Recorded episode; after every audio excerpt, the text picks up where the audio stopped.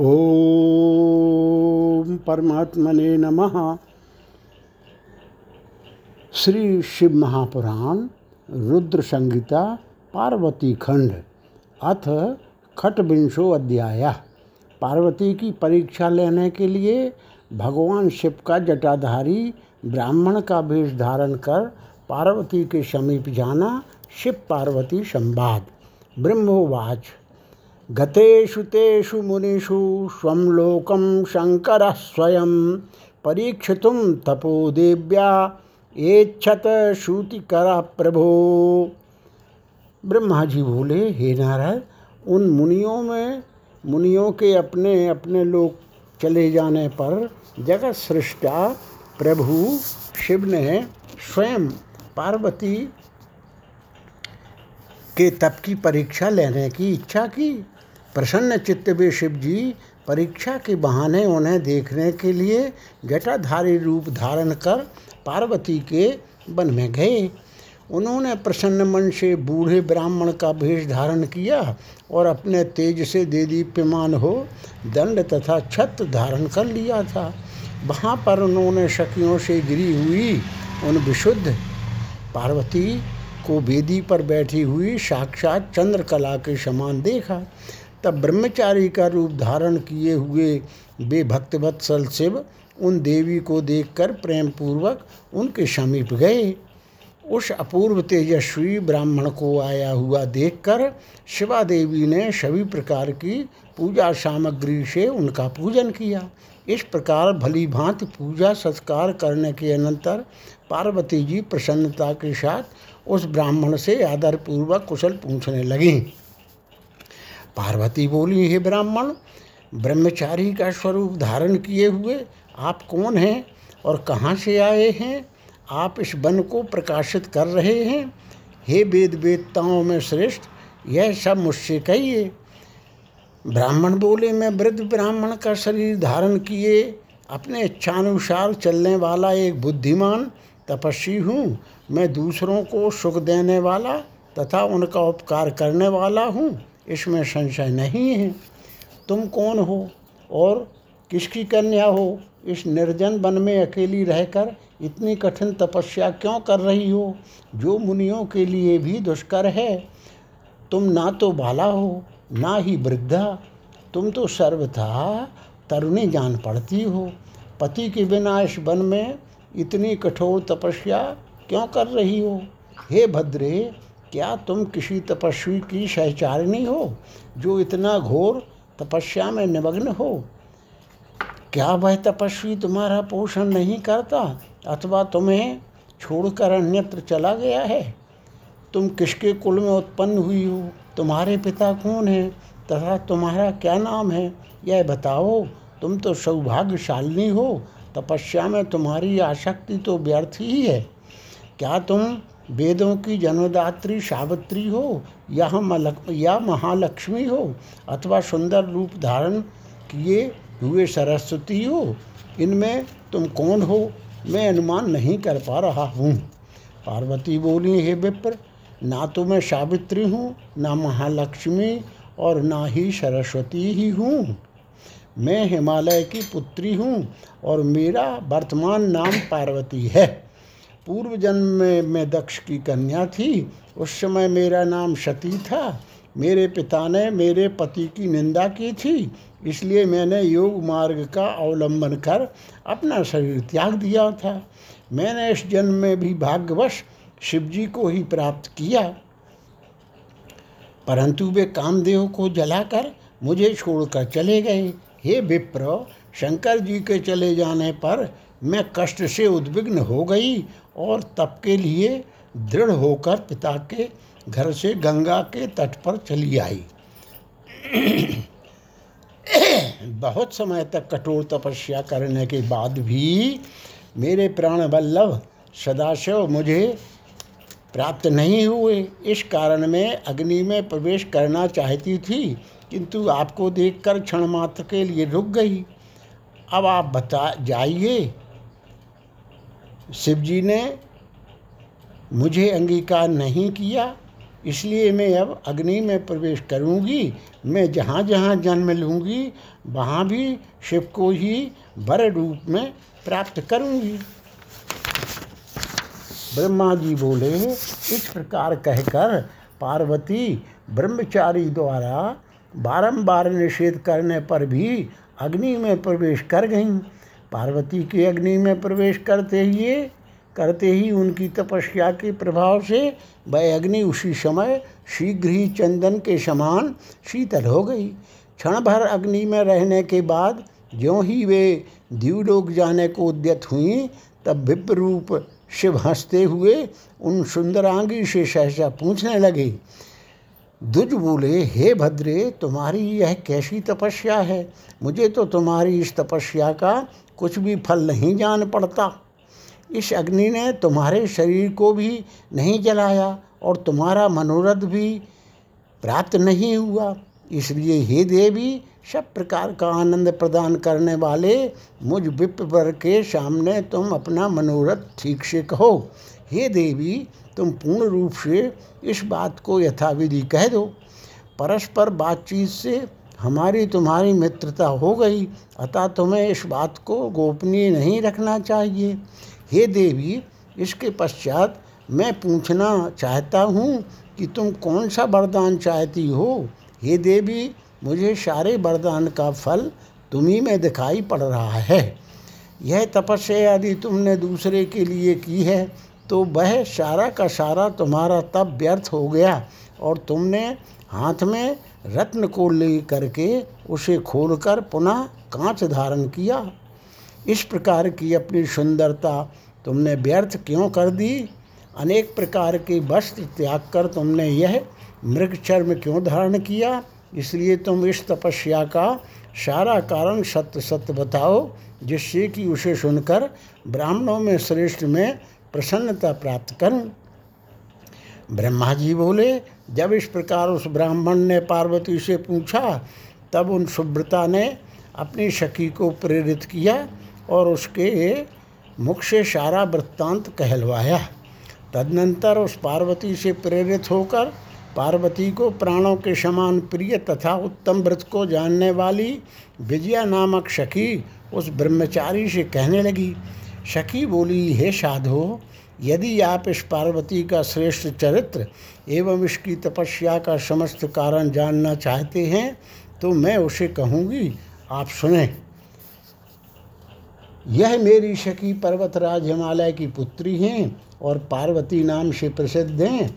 इसकी माता मेनका हैं। अभी तक इसका विवाह किसी के साथ नहीं हुआ है। यह शिव जी को छोड़कर दूसरे को अपना पति नहीं बनाना चाहती। यह तीन हज़ार वर्ष से तपस्या कर रही है। हे साधो, हे दुजोत्तम, उन्हीं के लिए मेरी सखी ने ऐसा तप आरंभ किया है। इसका भी कारण है, मैं आपसे कहती हूँ, आप सुने।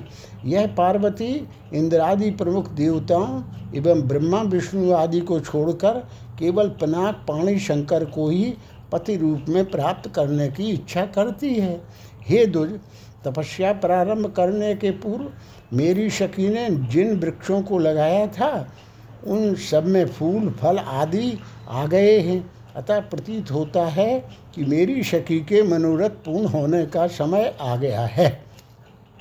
यह मेरी शकी नारद जी के उपदेशानुसार अपने रूप को सार्थक करने के लिए अपने पिता के कुल को अलंकृत करने के लिए और कामदेव पर अनुग्रह करने के लिए महेश्वर के उद्देश्य से कठिन तप कर रही है।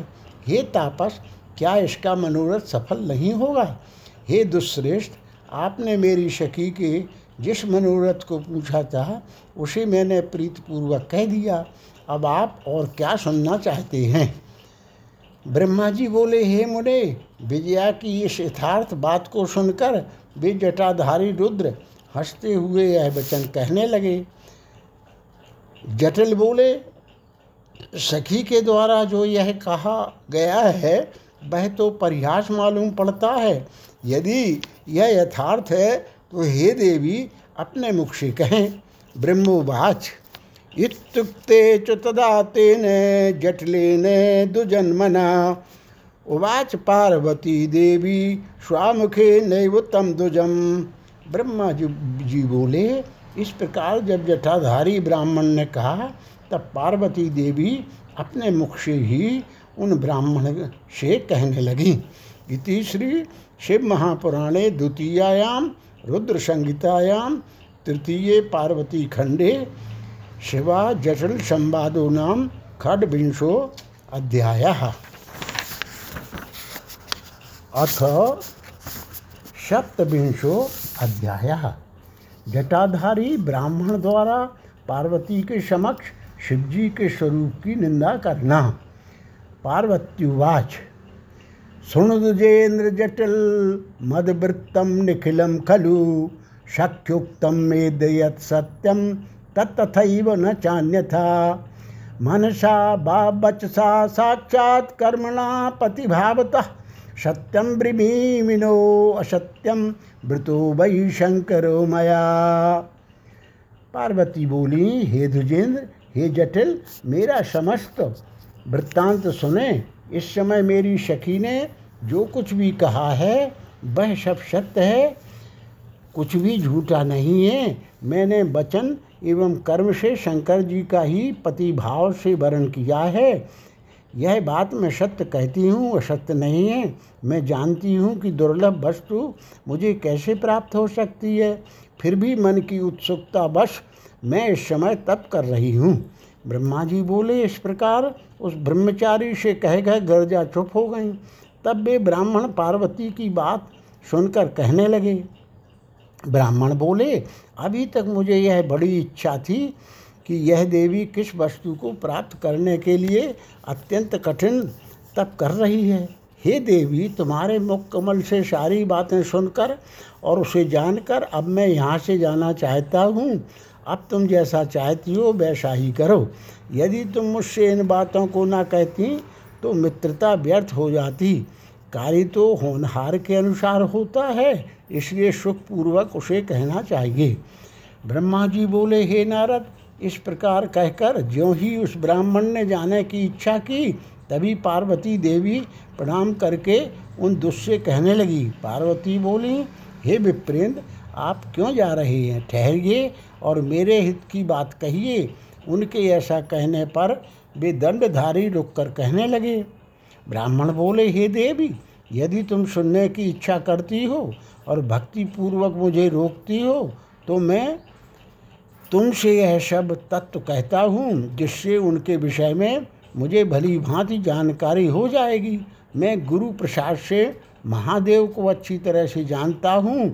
जो बात सत्य है, उसको कह रहा हूँ। तुम सावधान होकर सुनो।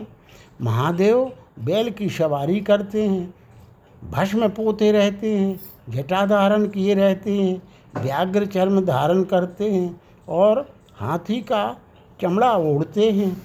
वे कपाल धारण करते हैं तथा संपूर्ण शरीर में सांप लपेटे रहते हैं।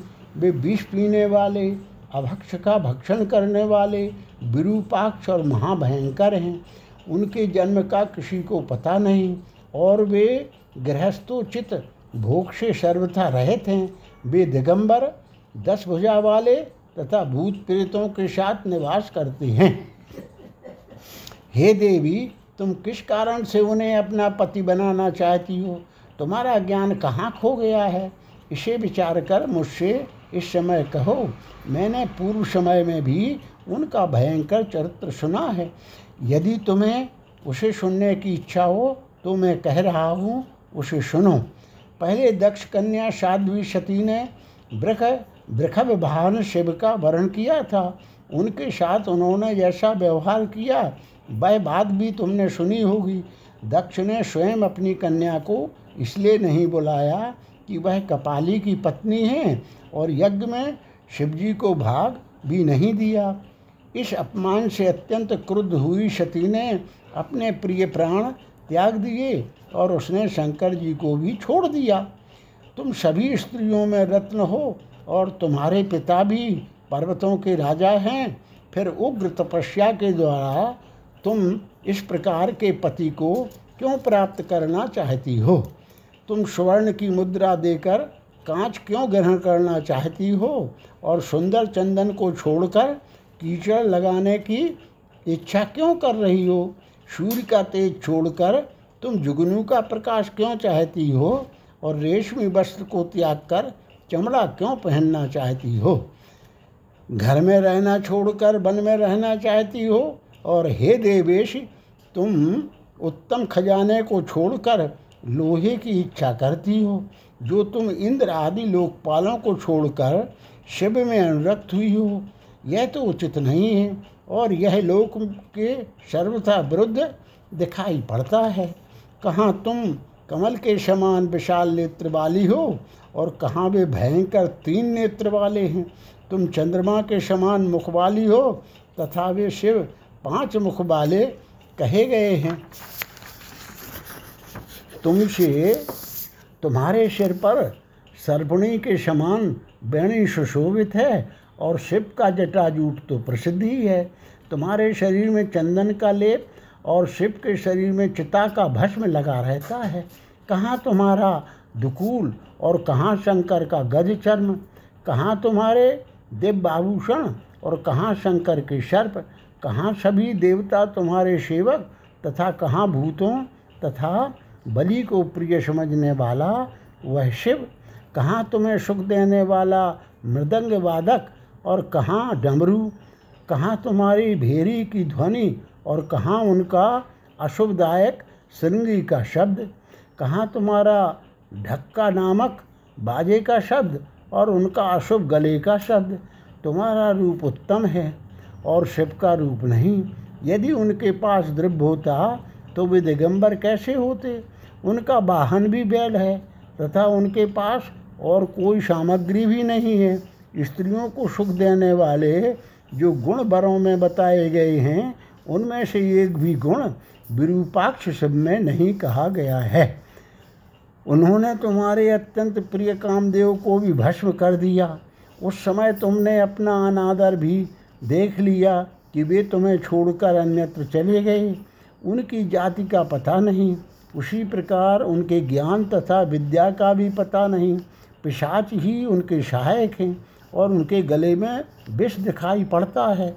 वे विशेष रूप से विरक्त हैं, इसलिए अकेले रहते हैं। अतः तो शंकर के साथ अपना मन मत जोड़ो। कहाँ तुम्हारा हार और कहाँ उनकी मुंडमाला? कहाँ तुम्हारा दिव्य अंगराज और कहाँ उनके शरीर में चिताभस्म? हे देवी, तुम्हारा और शंकर का रूप आदि सब कुछ एक दूसरे के विपरीत है। मुझे तो यह अच्छा नहीं लगता। अब तुम जैसा चाहती हो, वैसा करो। जो कुछ भी असद वस्तु है, वह सब तुम स्वयं चाह रही हो। तुम उससे अपना मन हटा लो। अन्यथा जो चाहती हो, उसे करो। ब्रह्मोवाच इतम वचनम श्रुवा तस् विप्रस्य पार्वती। उवाच क्रुद्ध मनसा शिव निंदा परम दुजम ब्रह्मा जी बोले, उस ब्राह्मण के इस प्रकार के वचन सुनकर पार्वती कुपित मन से उन शिव निंदक ब्राह्मण से कहने लगी। इति श्री शिव महापुराणे द्वितीयायाम रुद्र संहितायाम तृतीय पार्वती खंडे, ब्रह्मचारी प्रतारण वाक्य वर्णन नाम सप्तविंशो अध्याय।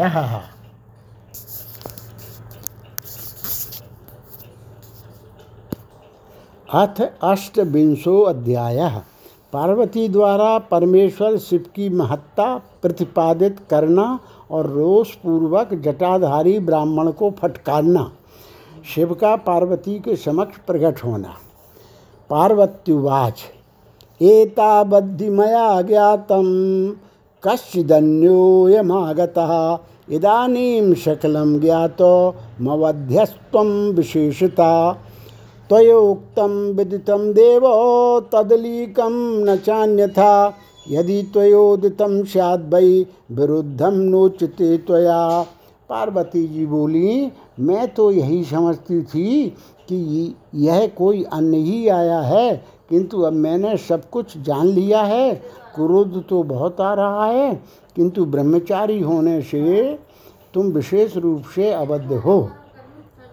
हे देव, आपने जो कहा है, उसे मैंने जान लिया। वह सब मिथ्या है, इसके अतिरिक्त कुछ नहीं। यदि आप शिव जी को जानते होते तो ऐसी विरुद्ध बातें नहीं करते। महेश्वर, जो इस प्रकार का वेश धारण करते हुए देखे जाते हैं, उसका यही कारण है कि वे लीला करने के लिए ही वैसा वेश धारण करते हैं। आप ब्रह्मचारी का रूप धारण कर मुझे छलना चाहते हैं, इसलिए कुतर्क से भरी हुई ऐसी बातें मुझसे कह रहे हैं। शंकर के स्वरूप को मैं विशेष रूप से जानती हूँ, इसलिए विचार कर यथार्थ रूप से शिव तत्व कहती हूँ। वसुता वे निर्गुण ब्रह्म हैं और कारणवश सगुण हो जाते हैं। जो निर्गुण होकर माया से सगुण रूप धारण करता है, उसका जन्म किस प्रकार से संभव है? वे सदाशिव सभी विद्याओं के अधिष्ठान हैं। उन पूर्ण रूप परमात्मा को विद्या से क्या प्रयोजन? कल्प के आदि में उन्हीं सदाशिव ने सर्वप्रथम विष्णु को उच्छ्वास रूप से वेद प्रदान किए थे। उनके समान कौन परम प्रभु है? जो सबका आदि कारण है, उसकी अवस्था का प्रमाण कौन कर सकता है? यह प्रकृति तो उन्हीं से उत्पन्न हुई है। फिर उन्हीं की शक्ति का दूसरा कारण क्या हो सकता है? जो लोग प्रेम पूर्वक शक्ति के पति उन सदाशिव का भजन करते हैं। उनको शिवजी सदा ही अक्षय रूप तीनों शक्तियाँ क्रिया शक्ति इच्छा शक्ति और ज्ञान शक्ति प्रदान करते हैं। जीव उन्हीं के भजन से निर्भय होकर मृत्यु को जीत लेता है। इसलिए त्रिलोकी में उनका मृत्युंजय नाम कहा प्रसिद्ध है। उन्हीं के पक्ष में रहने से विष्णु ने विष्णुत्व प्राप्त किया है, ब्रह्मा ने ब्रह्मत्व तथा देवताओं ने देवत्व प्राप्त किया है। देवताओं में प्रमुख इंद्र जब भगवान शिव के दर्शनार्थ जाते हैं, तब भगवान शिव के जो द्वारपाल एवं भूत आदि हैं, सादर उनके दंडों में घिसा गया इंद्र का मुकुट सब प्रकार से उज्जवल हो उठता है। उनके विषय में बहुत बात करने से क्या वे तो स्वयं प्रभु हैं। उन कल्याण स्वरूप शिव जी की सेवा करने से इस लोक में क्या नहीं सिद्ध हो जाता है? उन देव के पास किस बात की कमी है? जो वे सदाशिव मेरी इच्छा करें। जो सात जन्मों का दरिद्र हो, वह भी यदि शंकर की सेवा करे तो उनकी इस सेवा से उसे लोक में स्थिर रहने वाली लक्ष्मी की प्राप्ति होती है। जिन्हें संतुष्ट करने के लिए आठों सिद्धियाँ सदा नीचे की ओर मुख किए, जिनके आगे सदा नृत्य करती हैं, उनसे हित होना कहाँ से दुर्लभ है? यद्यपि समस्त मंगल उन शिव जी की सेवा से नहीं करते, अर्थात वे मंगल वेश धारण नहीं करते तो भी उनके स्मरण मात्र से ही पुरुष का मंगल होता है। जिनकी पूजा के प्रभाव से निरंतर समस्त कामनाएँ पूर्ण हो जाती हैं, उन निर्विकार शंकर के विकार कहाँ से हो सकता है? जिसके मुख से शिव यह मंगल नाम निरंतर निकलता है, उस पुरुष के दर्शन मात्र से ही दूसरे प्राणी सदा पवित्र हो जाते हैं। हे ब्रह्मचारण, जैसा आपने कहा है कि चित्ता चिता की भस्म अपवित्र होती है तो देवगण उनके अंग में शोभित भस्म सिर पर नित्य क्यों धारण करते हैं? जो देव जगत का कर्ता भरता तथा हरता है, गुणों से संयुक्त है, निर्गुण तथा शिव है, उसे कोई किस प्रकार जान सकता है? ब्रह्मस्वरूप परमात्मा शिव जी का रूप सदा निर्गुण है, अतः आपके सदृश सिद्धरोही उन्हें किस प्रकार जान सकते हैं?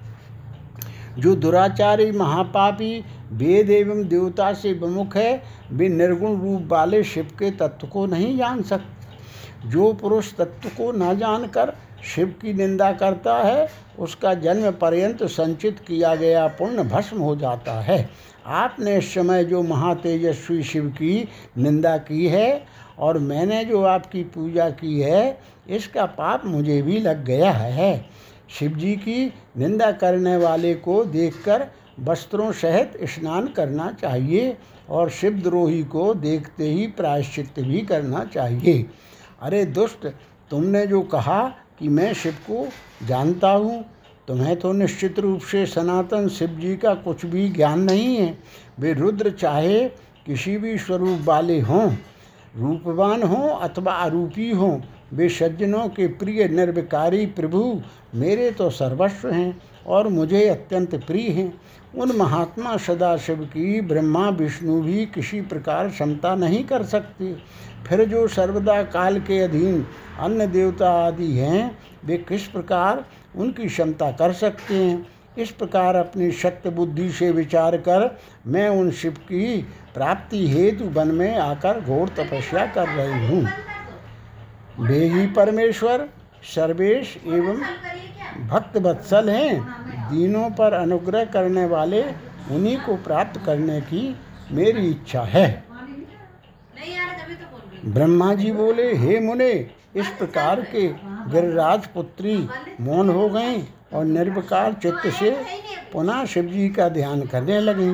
तदनंतर वे ब्राह्मण पार्वती के इस प्रकार के वचन को सुनकर पुनः जो ही कुछ कहने को उद्यत हुए, उसी समय शिवजी के मन में लगाए हुए और शिवजी की निंदा से परांगमुख रहने वाली पार्वती अपनी विजया नाम की सखी से शीघ्रतापूर्वक कहने लगी। पार्वती बोली, हे सखी, बोलने की इच्छा वाला, यह दुजाधम पुनः शिव की निंदा करेगा, अतः इसे प्रयत्नपूर्वक रोको। क्योंकि केवल शिव की निंदा करने वाले को ही पाप नहीं लगता, अपितु जो उनकी निंदा को सुनता है, वह भी पाप का भागी होता है। शिव भक्तों को चाहिए कि वे शिव निंदा, निंदक का वध कर दें। यदि वह ब्राह्मण है तो उसका त्याग कर देना चाहिए और उस स्थान से अन्यत्र चले जाना चाहिए। यह दुष्ट पुनः शिव जी की निंदा करेगा। ब्राह्मण होने के कारण यह अवध है, अतः इसका त्याग कर अन्यत्र चलना चाहिए।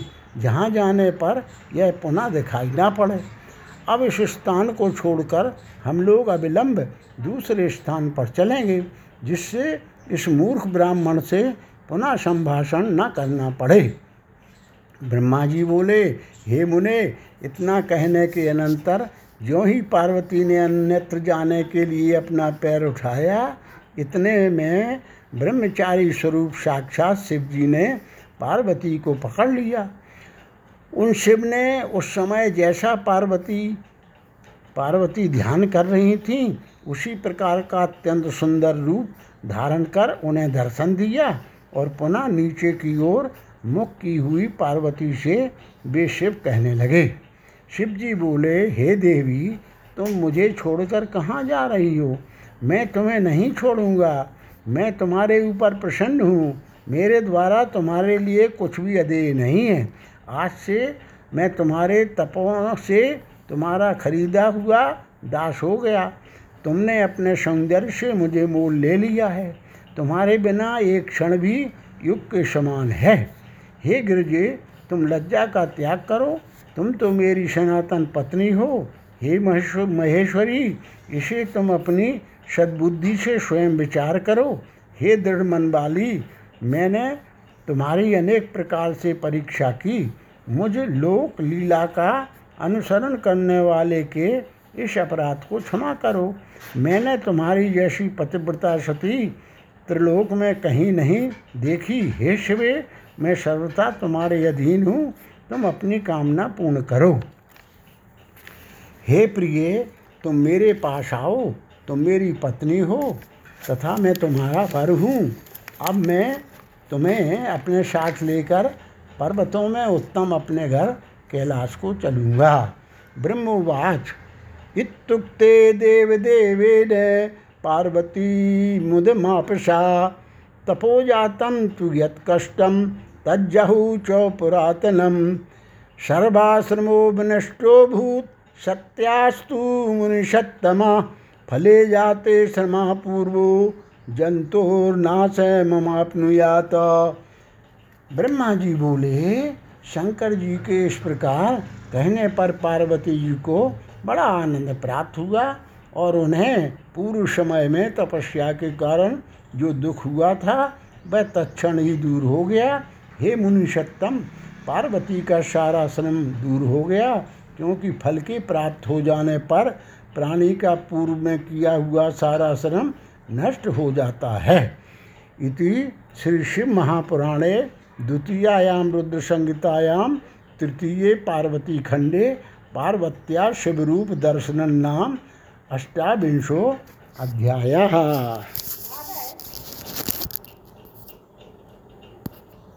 अथ एकोन त्रिंशो अध्याय। शिव और पार्वती का संवाद, विवाह विषयक पार्वती के अनुरोध को शिव द्वारा स्वीकार करना। नारदवाच ब्रह्मण विदे महाभागो, किं जातम तदनंतरम तत्सर्व श्रोतुमिच्छामी कथय तुम शिवायशः नारद जी बोले, हे ब्रह्मन, हे विधे हे महाभाग, इसके बाद फिर क्या हुआ? मैं वह सब सुनना चाहता हूँ। आप शिवा के चरित्र को कहिए। ब्रह्मा जी बोले, हे देवर से, सुनिए, मैं इस कथा को प्रसन्नता पूर्वक कह रहा हूँ। यह कथा पाप का नाश करने वाली तथा शिव में भक्ति बढ़ाने वाली है। हे दुज, परमात्मा हर का वचन सुनकर और उनके परमानंदकारी रूप को देखकर पार्वती जी परम आनंदित हो गईं। इसने के कारण उनके नेत्र कमल खिल उठे। उसके बाद वे महासाध्वी सुखी हो, प्रसन्नता से अपने समीप खड़े प्रभु से कहने लगीं, पार्वती जी बोली, हे देवेश, आप तो मेरे नाथ हैं। क्या आप इस बात को भूल गए कि मेरे ही निमित्त आपने दक्ष के यज्ञ का विनाश किया था? यद्यपि आप तो वही हैं, किंतु मैं देवताओं की कार्य सिद्धि के लिए मैना से पुनः उत्पन्न हुई हूँ। हे देव देवेश, देवतागण तारक असुर से इस समय अत्यंत पीड़ित हो रहे हैं। हे देवेश, यदि आप प्रसन्न हैं और यदि आप मुझ पर कृपा करना चाहते हैं तो हे महेशान, हे प्रभु, आप मेरे पति बनिए और मेरा वचन मानिए। इस समय आप मुझे पिता के घर जाने की आज्ञा दें। अब आप अपना विशुद्ध और उत्कृष्ट यश जगत में प्रसिद्ध करें। हे नाथ, हे प्रभु, अनेक लीलाओं को करने वाले आपको भिक्षु बनकर मेरे पिता के पास जाना चाहिए और उनसे मुझे मांगना चाहिए। आपको अपने यश का लोक में विस्तार करते हुए ऐसा उपाय करना चाहिए। जिससे मेरे पिता का गृहस्थाश्रम सफल हो जाए। ऋषियों ने मेरे पिता को समझा दिया है। इसलिए बंधुजनों एवं परिवार से युक्त मेरे पिता आपकी बात को निस्संदेह मान जाएँगे। पूर्व समय में जब मैं दक्ष की कन्या थी, उस समय भी मेरे पिता ने मुझे आपको ही दिया था। किंतु उस समय अपने आपने यथोक्त विधि से मुझसे विवाह नहीं किया। था उस समय मेरे पिता ने दक्ष ने विधि पूर्वक ग्रहों का पूजन नहीं किया था। उन ग्रहों के कारण ही विवाह में विघ्न हुआ। अतः हे प्रभु, हे महादेव, हे देवताओं की कार्य सिद्धि के लिए आप यथोक्त रीत से मेरे साथ विवाह कीजिए। विवाह की जो विधि है, उसे अवश्य करना चाहिए, जिससे हिमबान जान लें कि कि मेरी पुत्री ने उत्तम तपस्या की है। ब्रह्मा जी बोले, यह वचन सुनकर सदाशिव अत्यंत प्रसन्न हो गए और वे हँसते हुए प्रेम पूर्वक पार्वती से यह वचन कहने लगे। शिव जी बोले, हे देवी, हे महा, महेशानी, मेरी उत्तम बात सुनो। जिससे विवाह में किसी प्रकार की बाधा ना हो, वैसा उचित मंगल कार्य करो। हे भामिनी, इस जगत में ब्रह्मा आदि से लेकर जितने स्थावर तथा जंगम पदार्थ दिखाई पड़ते हैं, उन्हें अनित्य तथा नश्वर समझो। यह एक निर्गुण ब्रह्म ही सगुण रूप धारण कर अनेक रूप में परिवर्तित हो गया है।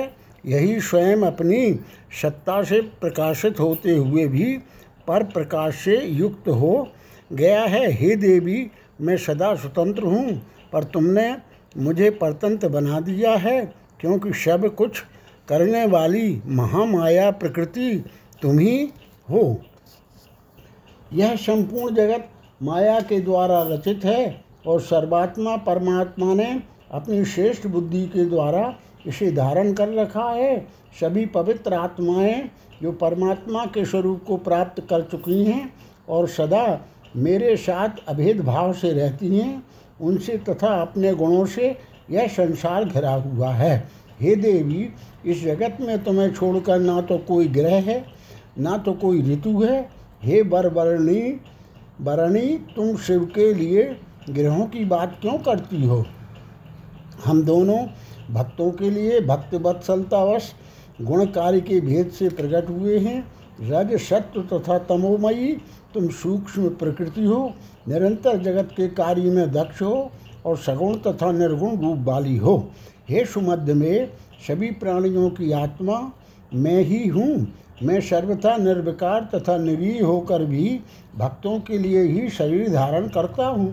किंतु हे शैलपुत्री, मैं तुम्हारे पिता हिमालय के पास नहीं जाऊँगा और ना तो मुझे, ना तो भिक्षुक का रूप धारण कर उनसे तुमको मांगूँगा। हे गिरजे, महान गुणों से वरिष्ठ कोई कितना भी बड़ा क्यों न हो, वह दीजिए। इस शब्द का उच्चारण करते ही लघुता को प्राप्त हो जाता है। हे कल्याणी, इस बात को जानते हुए भी तुम मुझसे इस प्रकार की बात क्यों करती हो? हे भद्रे, यह कार्य तो तुम्हारे आज्ञानुसार ही मुझे करना है। अतः तुम जैसा चाहती हो, वैसा करो। ब्रह्मा जी बोले, उनके द्वारा यह कहे जाने पर कमल के समान नेत्रों वाली साध्वी महादेवी, भक्तिपूर्वक शंकर जी को बार बार प्रणाम कर उनसे कहने लगी। पार्वती बोली, हे महेश्वर, आप आत्मा हैं और मैं प्रकृति हूँ। इसमें संदेह नहीं करना चाहिए। हम दोनों स्वतंत्र एवं गुण रहित होकर भी भक्त के वश में होकर सगुण रूप धारण करते रहते हैं। हे शंभो, हे प्रभु, आपको मेरी बात प्रयत्नपूर्वक मान लेनी चाहिए। अतः हे शंकर, आप हिमालय से याचना कीजिए, मुझे सौभाग्य प्रदान कीजिए। हे महेश्वर, आप मुझ पर दया करें, मैं आपकी नित्य भक्त हूँ। हे नाथ, मैं सदा जन्म जन्मांतर की आपकी पत्नी हूँ। आप ब्रह्म परमात्मा निर्गुण प्रकृति से परे विकार रहित, इच्छा रहित, स्वतंत्र तथा परमेश्वर हैं तथा भी भक्तों के उद्धार के लिए आप सगुण रूप धारण करते हैं। आप आत्मपरायण होकर भी विहार करने वाले तथा नाना प्रकार की लीला में निपुण हैं। हे महादेव, हे महेश्वर, मैं आपको सर्वथा जानती हूँ। हे सर्वज्ञ, बहुत कहने से क्या प्रयोजन? आप मुझ पर दया कीजिए। हे नाथ, आप अद्भुत लीला कर संसार में अपने यश का विस्तार कीजिए, जिसका गान करके आपके भक्त संसार रूपी समुद्र से अनायासी पार हो जाएँ। ब्रह्मा जी बोले, इस प्रकार कह कह गिर जा, शंकर जी को बारंबार हाथ जोड़कर, सिर झुकाकर प्रणाम करके मौन हो गई।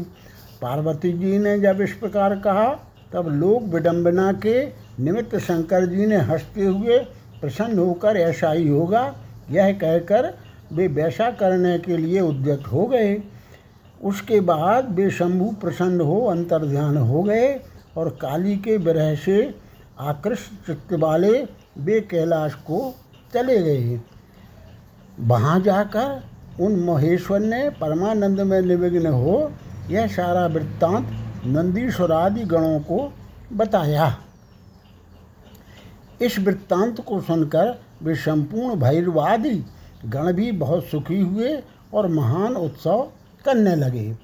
महत्सुमंगलम तत्र बभूवातीव नारदय सर्वेशा दुख नाशोद्भूत दुद्रह प्रापापि समुदम हे नारद, उस समय महामंग, महामंगल होने लगा, सबका दुख दूर हो गया और रुद्र को भी परम प्रसन्नता हुई। इति श्री शिव महापुराणे द्वितीयायाम रुद्र संहितायाम तृतीय पार्वती खंडे शिवा शिव संवाद वर्णन नाम एकोनत्रिशो अध्याय।